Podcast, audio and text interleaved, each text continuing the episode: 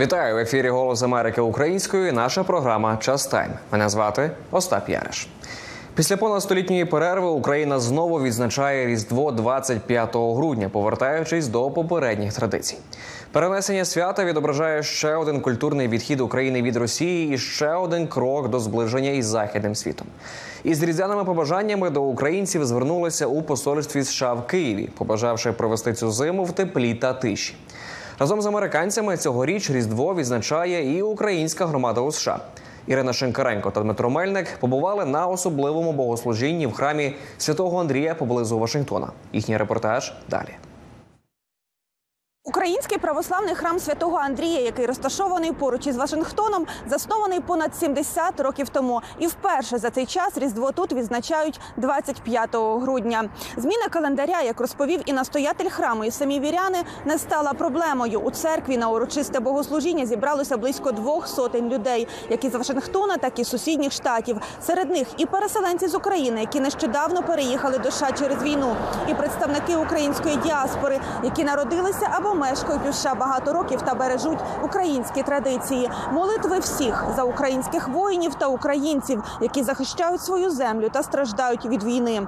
На святкування Різдва 25 грудня перейшли поки не всі українські православні церкви Америки. Близько 40% цьогоріч святкуватимуть 7 січня. Втім, у храмі святого Андрія переконані, для того, аби перелаштуватися, потрібно небагато часу і впевнені, що незабаром до святкування Різдва 25 грудня долучаться всі українські православні храми у США. Коли митрополит Антоній сказав, що ті церкви, які хочуть тепер перейти, згідно із солідарністю з Україною, тому що Українська православна церква також сказала, що можуть перейти. То багато церков перейшло вже тепер на цей новоюліанський календар, але не всі, тому що багато парафіян ще не готові цього зробити. Наша парафія тут Святого Андрія. Ми перейшли, тому що ми хотіли якнайдальше відокремитися від Росії в тих воєнних часах. Як можна разом із Росією святкувати? Не можемо, не можемо цього зробити. Отже, ми, як парафія, ми вирішили, що ми будемо святкувати тепер. І сьогодні перший раз, що наша парафія за все своє 75 років існування перший раз святкує Різдво 25 грудня. Ми виростали, е, що святкували 7 січня ціле життя. Е, Я все думала, що ми повинні перейти на новий календар, тому що цілий світ святкує 25 грудня. І тому я застоювала, щоб так було, але наші ієрархи казали, що поки Україна святкує 7 січня, ми будемо святкувати 7 січня. І так було. А тепер за останній час, як вибухла війна, і ми хочемо якнайбільше на всіх сторонах віддалитися від Московії, то нарешті патріарх Епіфаній перейшов на, с- на 25 грудня, і ми, я є ду- особисто я дуже рада. Мої батьки народилися в Україні, і як я тут народилася в Вашингтоні, і ми завжди ходили до, до святого Андрія від дитинства, і ми завжди святкували 7, 6 і 7.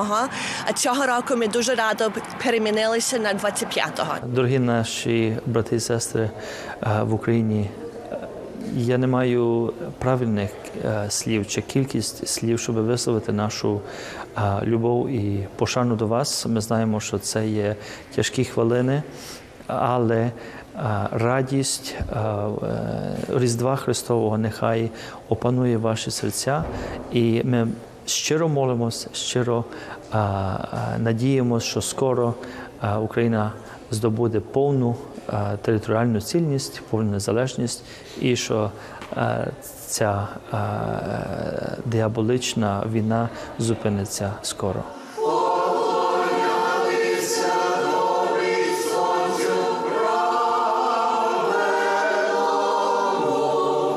Ірина Шинкаренко, Дмитро Мельник, Голос Америки. Окрім церков, осередком єднання українців у США зараз стають школи, які організовують концерти із колядою та вертепом. Напередодні Різдва у школі українознавства у Брукліні також влаштували святковий вертеп для учнів та громади. На ньому побували Ірина Соломко та Павло Терехов.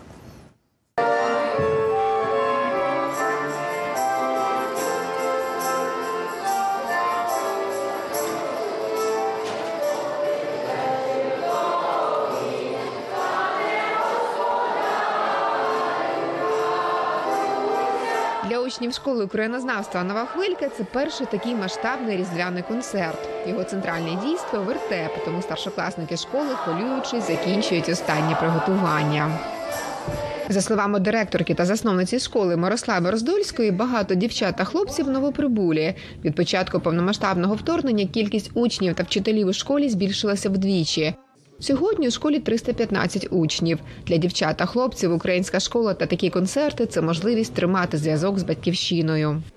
Вже з перших днів у нас був створений такий свій штаб е, допомоги Україні, і всі батьки включилися. Ми відіслали різних медичних засобів, інших е, на потреб більше як на 100 тисяч тільки від школи. Як діти, так вчителі знайшли, знаєте, в школі якесь таке е, своє рідне середовище. Ми бачимо по тих дітках, які яким ще важко в американських школах, вони тут. Просто розцвітають, тому що вони е, почуваються, по-перше, звичайно, їхня мова краща, їхні знання українські. Вони почувають себе впевнено тут, і це додає їм е, можливості краще адаптуватися взагалі в американському суспільстві. Довкола школи формується і громада, яка приходить на концерти, фестивалі та зустрічі, організовані директоркою та вчителями. Свято Різдва це завжди е, якесь таке відчуття світла, відчуття добра. Його дуже не вистачає сьогодні всім українцям, і тим, що прибули сюди, і тим, які тут є, бо всі ми живемо. Тим, що відбувається сьогодні в Україні, і ось це таке різдвяна має бути радість в коляді, в зустрічі дитятка Божого, і цю радість несуть діти. Тобто ми вирішили, що коляда має нас трошки згуртувати, об'єднати, додати нових сил, світла, віри в перемогу. Святковий концерт розпочався з постановки святої вечері, коли родина збирається за столом та чекає головного гостя, батька, який захищає Україну на передовій.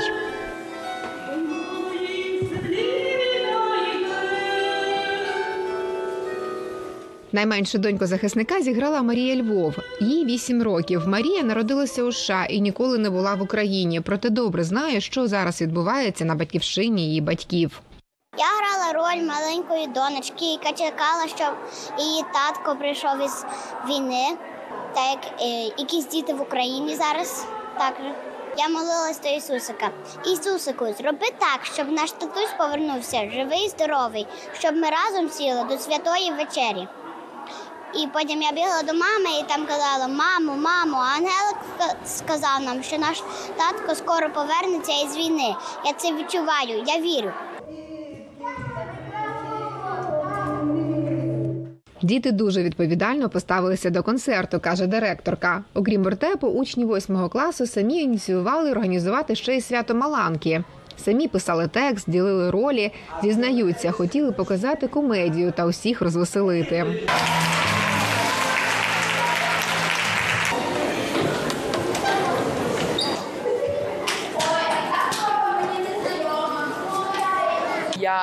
Вже тут дуже давно в цій школі, і я це з старшим класом робив десь два роки тому. Маланку я був козою, як він. І тепер я прийшов, і я думав, ну, другий шанс, я головну роль буду маланкою. Я думаю, саме таке важке було це вийти на сцену і розказати ці слова, бо це дуже багато людей, і всі переживають, і всіх стрес. Ну я думаю, саме краще про цю школу це як ти говориш українською мовою до всіх, ти почуваєш себе вдома, і як, як я, я, я вже сюди приїхав 8 років назад. І для мене трошки важко було там в школу піти розмовляти англійською мовою. Ну потім я це все вивчив, і навіть якщо українська школа є, це треба прийти, підтримувати і вчити українську мову. Вільям Колтон, депутат асамблеї Нью-Йорка. Це нижня палата парламенту цього штату. Суботня школа знаходиться в його окрузі, і тут він частий гість. Намагається не пропустити жодного концерту та фестивалю. Тільки людей, дітей з України приїхало сюди. Ми прийняли їх у наших школах, у нашому районі, відкрили їм наші звичаї, культуру та традиції. Бо коли ми ділимося культурою та традиціями, усі виграють від цього. Тому, коли в нас є така школа, яка навчає дітей їхнього коріння та традицій, ділитися всім цим з громадою це всім на користь. Тому я це завжди заохочую та хочу брати у цьому участь. Підтримує школу та її заходи і влада міста.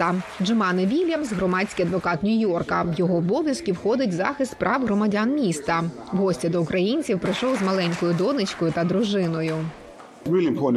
Для нас важливо переконатися, що мешканці Нью-Йорка бережуть свою культуру, мову, кухню, свою спадщину. Важливо, щоб люди у цілому могли спілкуватися. А у складні часи, які переживає народ України, це потрібно навіть більше. Тому вони повинні мати такий простір, де люди можуть збиратися разом, спілкуватися, святкувати. Мирослава Роздольська каже, школа продовжує збирати фінансову допомогу Україні як військовим, так і, наприклад, дітям, у яких війна відібрала батьків. Благодійність, повага та служіння Україні важливі складові шкільного виховання учнів нової хвильки, відзначає директорка. З Нью-Йорка Ірина Соломко, Павло Терехов, Голос Америки. Ось такий репортаж із Брукліна наших колег. А як перехід на новий святковий календар сприймають священники, військові на фронті, пластуни та звичайні українці? І як це вплине на традиції святкування різдвяних свят? Дізнавалися Омеляна Шудляк та Юрій Данкевич. Їхній репортаж зі Львова. Далі. Коли Василь Марків з оберемком сіна у руках звертає з гамірної львівської площі у тихий дворик колишньої школи єзуїтів, де колись навчався Богдан Хмельницький, це означає, що Різдво вже зовсім близько. Так, все, добре. Тут Василь з колегами складає велетенського триметрового дідуха, давній символ достатку. Він складається з таких малих дідухів, яких набир, назбирується в районі десь 3, 300 штук. Так, кожного року виготовляються нові, поновлюється дідух. Е, літом заготовлюється зерно, є і овес, і ячмінь може бути, і пшениця, жито, льон. Це все різні різнотрав'я, все буде назбирується і сушиться, і потім, перед, вже починаючи з осені, починається помалу в'язатися дідух і готуватися до основного дідуха. Це є досить велика клопітка робота, з якої треба посидіти не один вечір. У різдвяний день цей головний дідух Львова виставляють на площі, а урочиста хода сповіщає про початок різдвяних свят.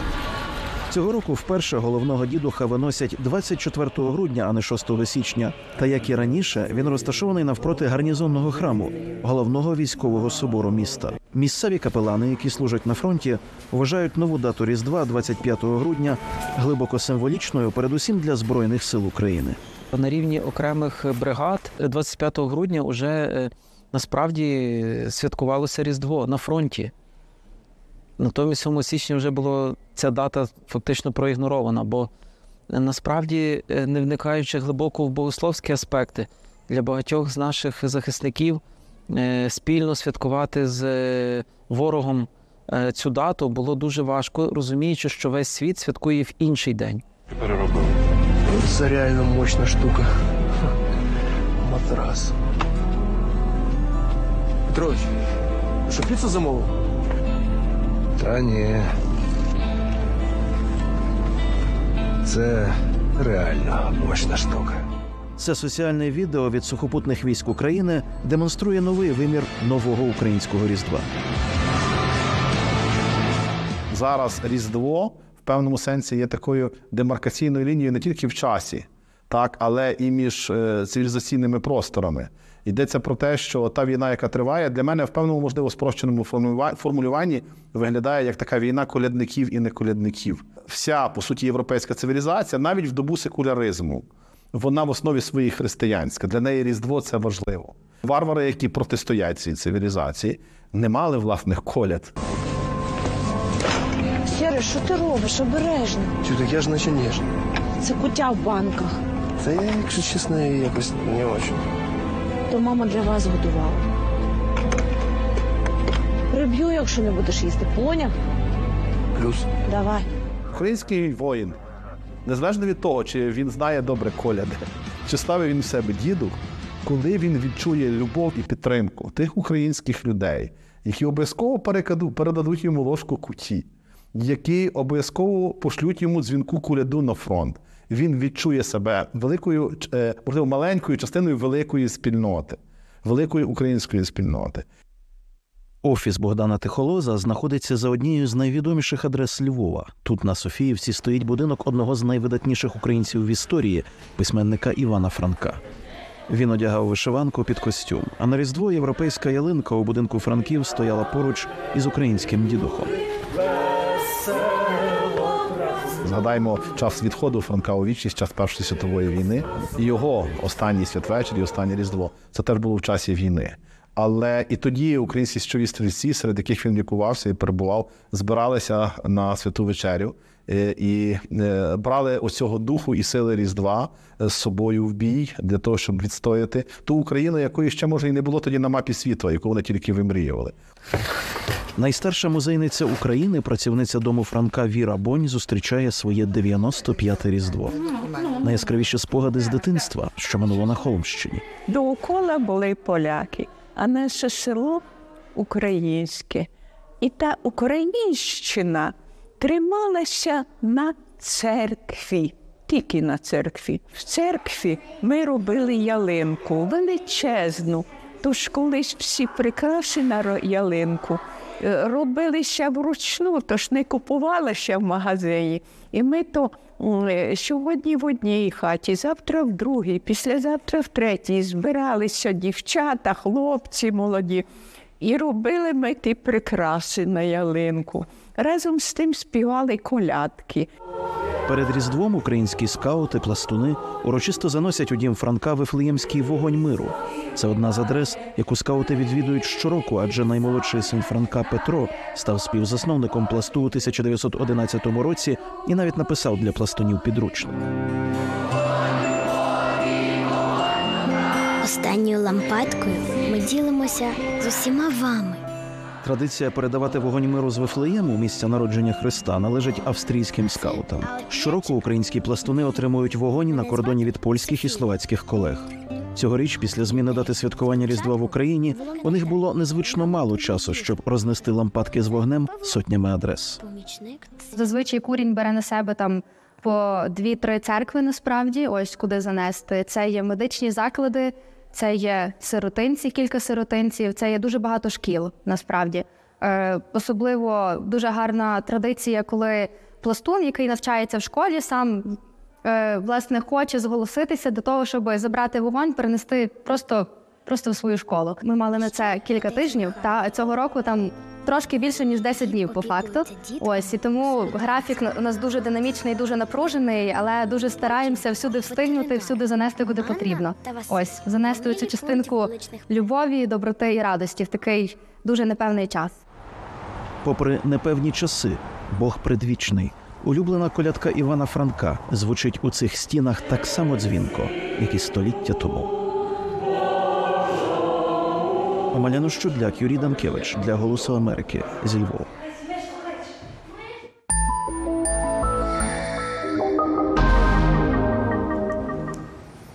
І повертаючись до американських новин, адвокати колишнього президента Дональда Трампа наполягають, що він має імунітет від судового переслідування у справах, які стосуються виборів 2020 року. Адже за їхніми словами Трамп виконував свої президентські обов'язки.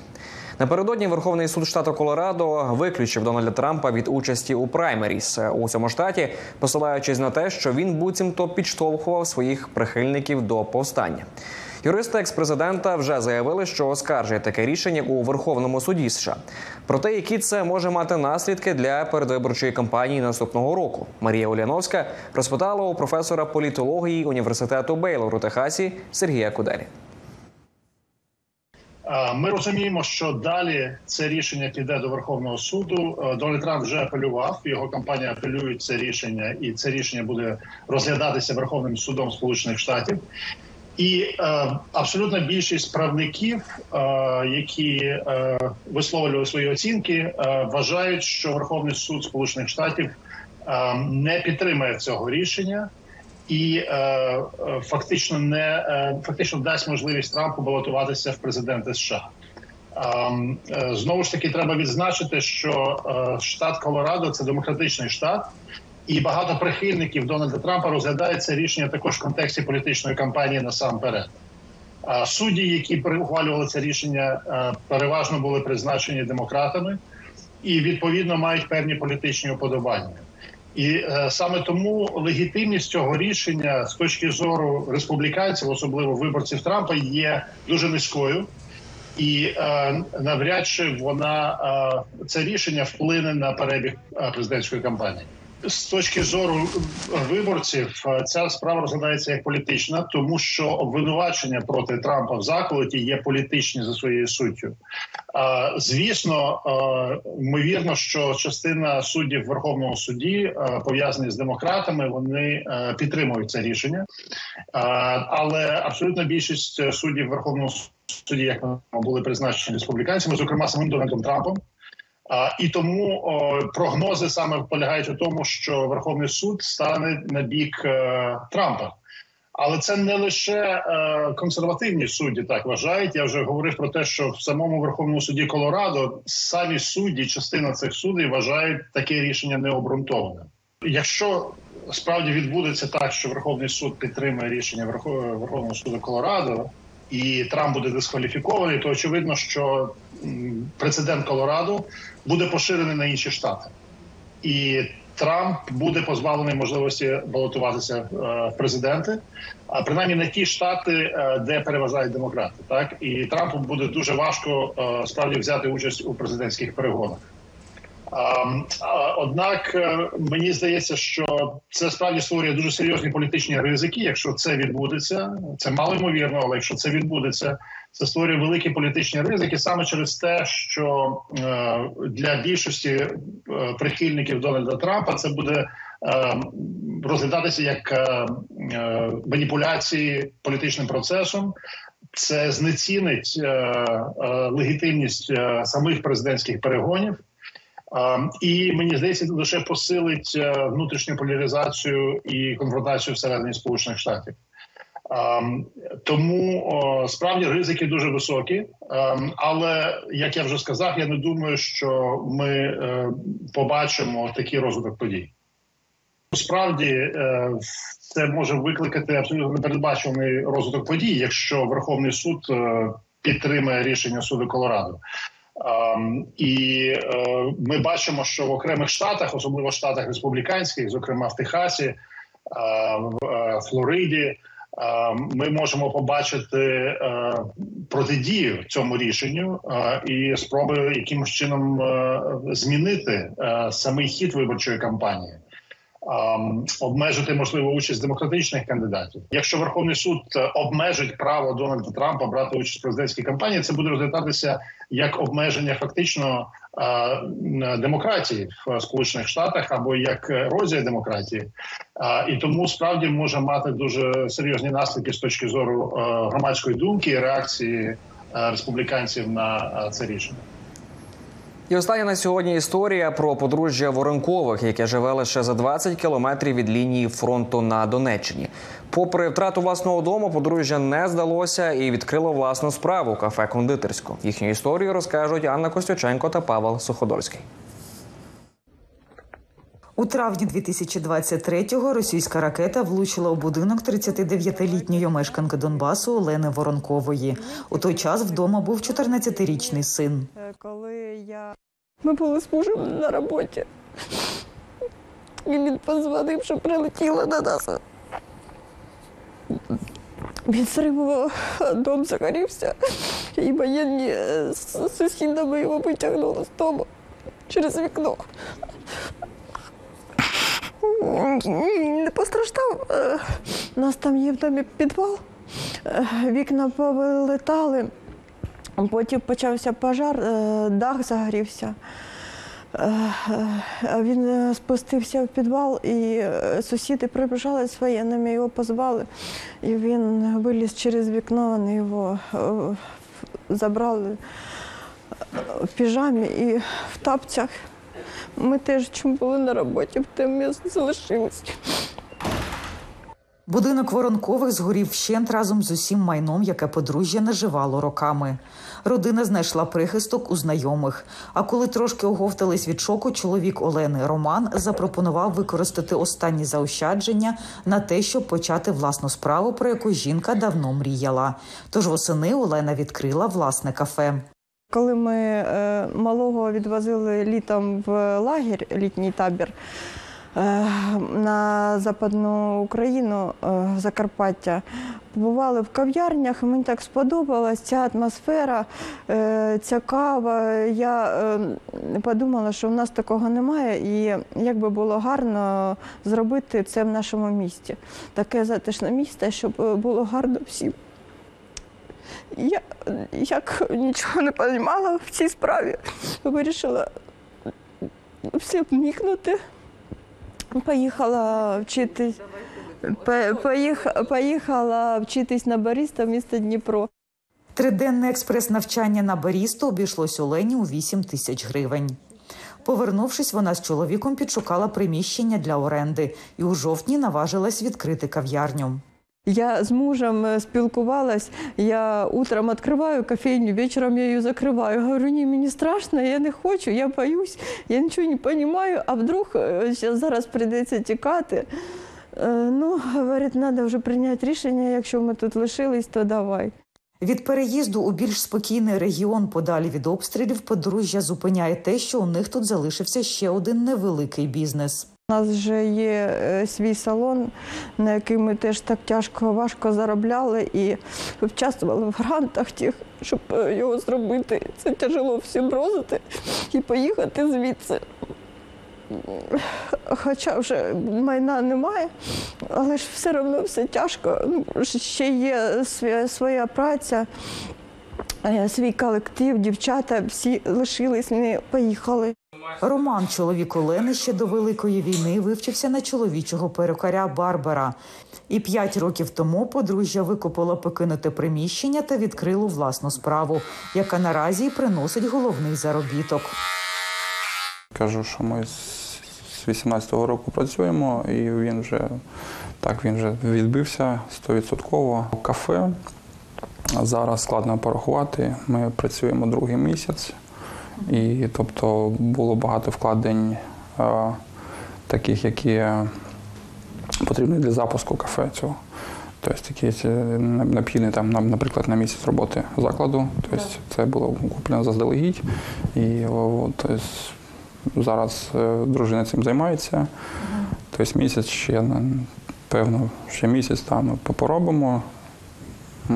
Буде розуміння, що ми витрачаємо, що ми заробляємо. Окрім кави, кафе Воронкових пропонує і різноманітні десерти. Смаколики вони замовляють у місцевих кондитерів. У нас в місті було багато дівчат, які займалися кондитерськими виробами. Ми е, робимо, працюємо тільки на е, кондитерських виробів якісної продукції, не заводські, не магазинні.